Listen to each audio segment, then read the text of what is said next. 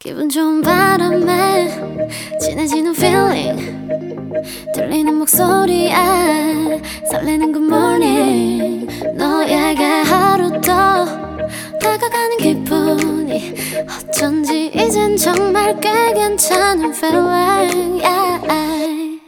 매일 아침 조종의 FM 댕진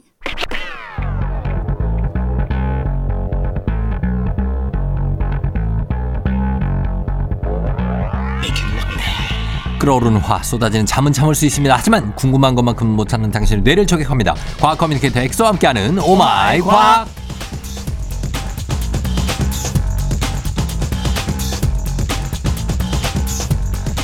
말도 살이 찐다는 천고마비의 계절이지만 이분은 1년 내내 단 1kg도 변함이 없어 보입니다. 언제나 늘 최적화 상태를 유지하는 분이죠. 과학 커뮤니케이터 엑소 어서 오세요. 네, 반갑습니다. 엑소쌤입니다. 예, 몸무게 상태가 어떻게 비슷비슷합니까? 요즘엔 좀 더 빠지고 있어요. 어, 빠져요? 제가 키가 178.5 최근에 쟀을 때 그 정도 나오더라고요. 어. 근데 무, 몸무게는 지금 62kg. 어, 그럼 어떡하지? 많이 마른 상태죠. 많이 마른 상태. 그, 불 붙겠는데요? 아, 네, 마른 장작이 되고 있는데 예. 아, 그 아무래도 이제 섭외 강연 섭외가 요즘 또 막 너무 많아 가지고 음. 여기저기 막 다니다 보니까 밥을 제대로 좀 못 챙겨 먹고 어. 그래서 좀 빠지는 것 같은데 네. 뭐 아무튼 그 요즘 과학계에서는 어. 차라리 간헐적 단식을 하거나 어. 좀 소식을 하는 게 좋다고 하니까 네. 뭐 저도 뭐 그렇게 건강에 적신호가 오거나 그런 것보다 오히려 더 맑고 정신이 그래요? 괜찮은 것 같거든요. 몸이 가벼운 것 같아요. 음, 뭐 소식하고 아니면은 그 공복 시간을 늘리는 게 좋다는 얘기는 있으니까. 네, 이게 지금은 이제 거의 정설처럼 된 거라서 네. 많은 분들이 항상 제가 하는 말씀이지만 음. 야식만큼은 드시지 마라. 어. 그게 제일 안 좋아요. 그러면 엑소는 만약에 일이 늦게 끝났어요. 근데 네. 밥을 한 끼도 못 먹었어. 네. 그러면 아무리 밤이라도 안 먹어요. 아유, 그때 먹죠. 왜냐면 또 맛있게. 맛있게 먹으면 0 칼로리라서 그래. 그때 이제 라면, 이제 라면 먹더라도 이제 건면 있잖아요. 어. 이제 아- 튀기지 않은 거. 음. 그런 건 트랜스 지방이 별로 없기 때문에 어허. 웬만하면 건면 끓여 먹고 먹더라도 국물은 안 먹고. 오, 진짜? 네. 아, 그 와중에도. 네. 야, 그런, 그런 겁니다. 예, 그렇게 하시면 되겠습니다.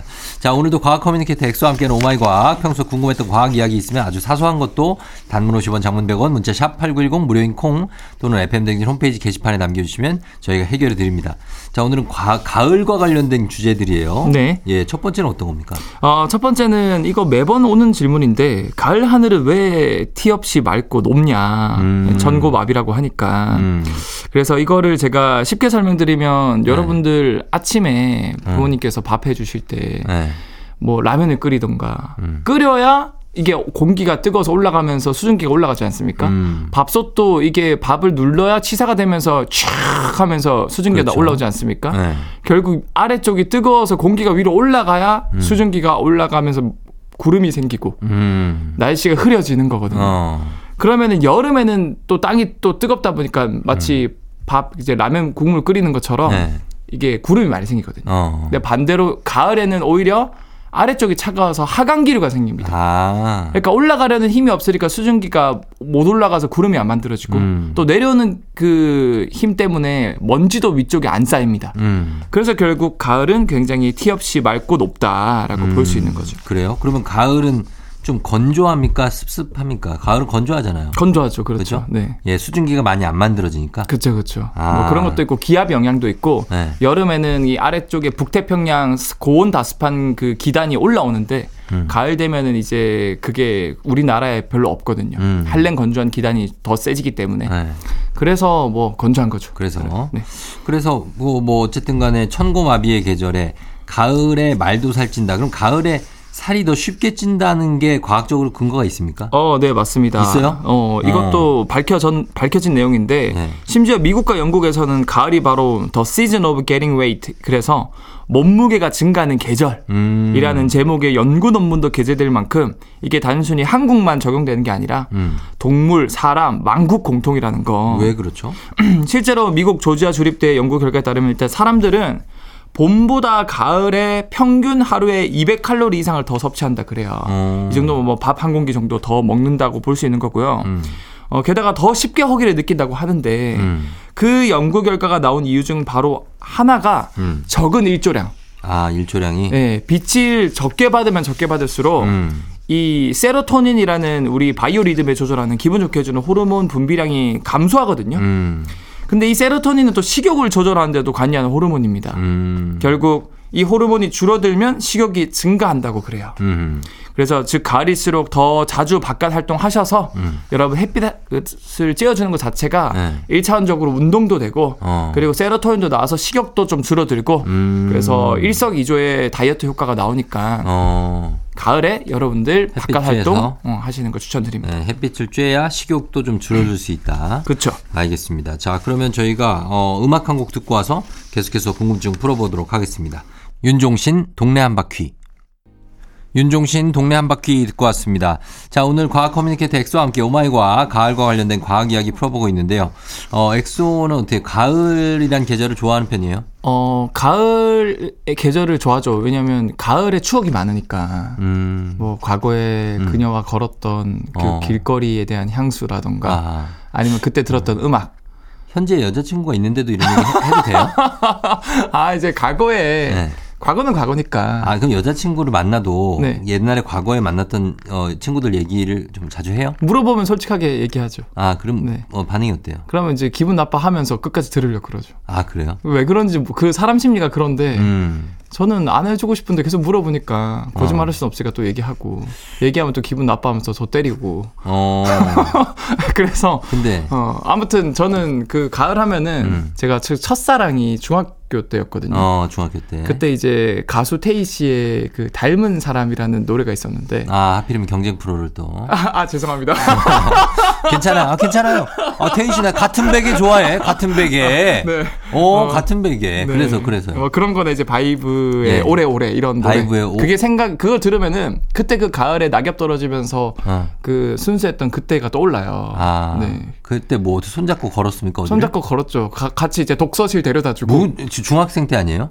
이제 중학생. 중학생이 무슨 손을 잡고 그런다는 것은 우리가 굉장히 예의에 어긋나는 그런 일 아닙니까? 아 뭐 잡을 수 있죠. 손을? 손, 근데 손 잡는 그거 것도 손 씻, 안 씻은 손으로 이렇게 잡고 그러면 안 돼. 근데 또. 이제 과학적으로 네. 우리 사람은 원자로 이루어져 있는데 원자. 이 원자 주변에 전자가 돌고 있기 때문에 음. 사람과 사람이 원자가 만날 수가 없거든요. 왜 전자의 반발력 때문에 서로 밀어냅니다. 그래서요. 그래서 사실 물리적으로 우리는 절대로 만난 적이 없다. 어. 전자의 반발력으로 이 신경세포가 눌려가지고 우리가 뭔가 만져진다고 착각하는 거다. 어, 만 그래요? 잡 손을 잡은 게 아니에요. 그럼? 잡은 게 아니죠. 진짜 잡으면 핵융합이 일어나면서 이제 엄청난 폭발이 일어날 겁니다. 아, 그래서 네. 잡은 척만 한 거다. 과학적으로는 진짜 잡는 건 없다. 음, 알겠습니다. 자, 그럼. 가을 얘기했냐면 가을이 좋은 게 딱 걷기 좋고 뭐 야외에 나가서 나들이 하기도 좋은 날씨잖아요. 네. 근데 과, 과학적으로도 가을 햇빛이 네. 야외 활동하기 좋은 이유가 있, 있다고요. 어, 그쵸. 이게 사실 같은 비슷한 날씨 같아도 봄이랑 가을은 전혀 다른 게 음. 우리 피부도 자외선을 막아주기 위해서 이제 검정 색깔 색소인 멜라닌 색소를 생성을 하거든요. 예. 근데 이게 보통 여름에 이루어집니다. 음. 왜냐면 여름에 자외선이 많으니까. 예. 그래서 우리가 피부가 탄다고 그러죠. 음. 결국에 여름에 우리 피부를 막아주는 멜라닌 색소가 많아져서 결과적으로 가을이 되면 내 피부가 멜라닌 색소의 방어 덕분에 바깥 활동하기에 더 안전한 상태가 돼요. 어. 반면에 겨울에는 일사량이 적다 보니까 우리 피부에선 이 자외선을 막아주는 검정색 색소의 멜라닌 색소를 안 만들어요. 응. 필요가 없으니까 음. 자외선도 별로 없으니까 굳이 에너지 써가면서 멜라닌 색소를 만들 음. 필요가 없거든요. 음. 그러다가 갑자기 높아진 봄철 일사량에 우리가 아무 생각 없이 그냥 밖에 나가면은 어. 피부에 멜라닌 색소가 없는 상태에서 봄에서는 아. 엄청난 자외선을 받고 아. 급격히 피부가 노화가 되고요. 예, 예. 반대로 가을에는 여름에 충분히 비축해둔 멜라닌 색소 덕분에 우리가 좀. 안정적으로 활동을 할 수 있다. 음. 그래서 사실 봄볕에 뭐 며느리 보낸다는 예전에 그 좀 잘못된 네. 속담 있지 않았습니까? 있죠, 있죠. 그렇죠. 근데 그게 약간 이게 과학적으로 숨겨진 이유가 있었다라고 볼수 있는 거죠. 음, 그래서 네.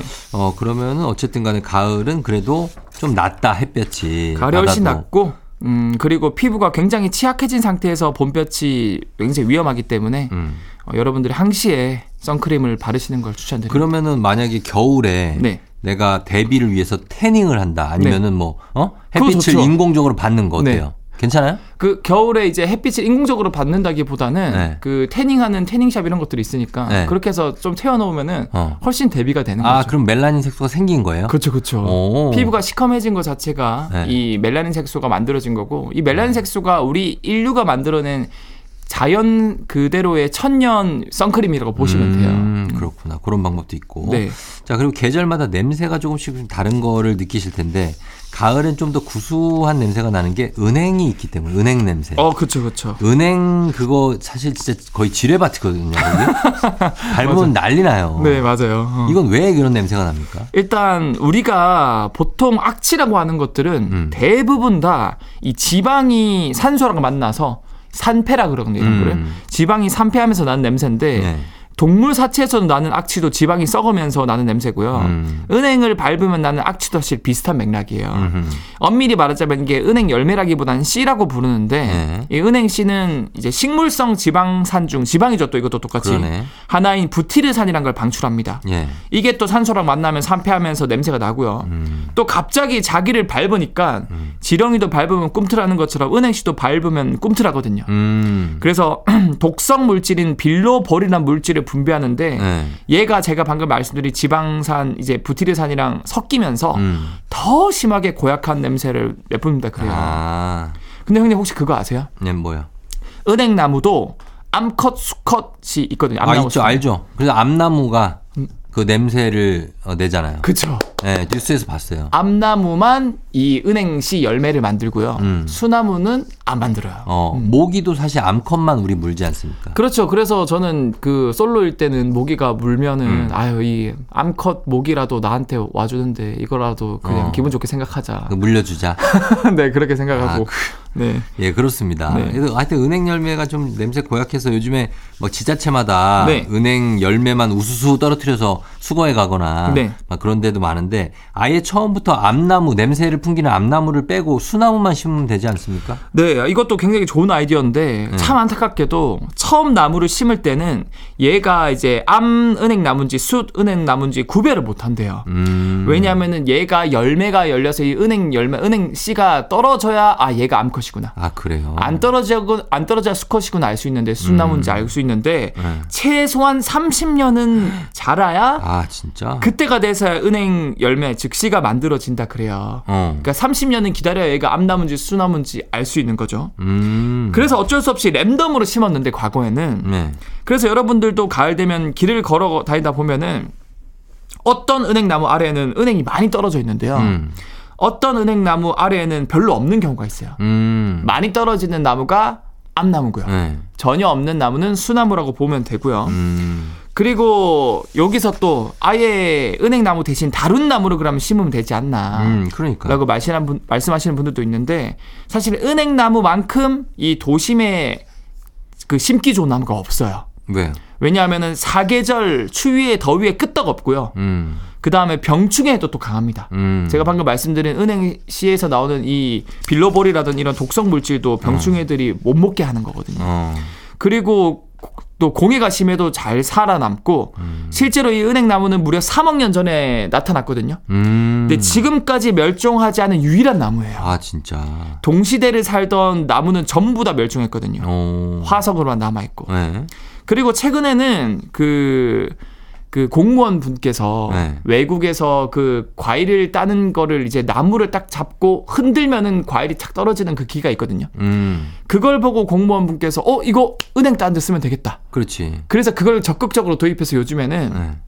그 은행 나무의 기둥을 잡고 막 흔들면 은행 열매가 착 떨어져요. 맞아. 그본 본 것 같아요. 맞아요. 네. 그래서 그걸 통해서 적극적으로 미리 대비를 하고 있고요. 음. 최근에는 또 이제 유전 공학 기술이 발달돼서 음. 아예 나무를 심기 전에 이제 나무 유전자 검사를 어, 할 수 있다 그래요. 음. 그래서 유전자 검사를 하면은 얘가 아예 묘목일 때부터 암나무인지 수나무인지 구분이 가능하다고 합니다. 음. 그래서 이제부터는 이제 아예 유전자 검사를 해서 수나무 위주로만 심을 계획이라고 하니까 음. 여러분들이 그 지독한 은행 열매로부터 음. 이제 당 이제 가까운 시일 내에 음. 우리가 좀 해방이 될 수 있다라고 볼 수 있을 것 같습니다. 네네네네.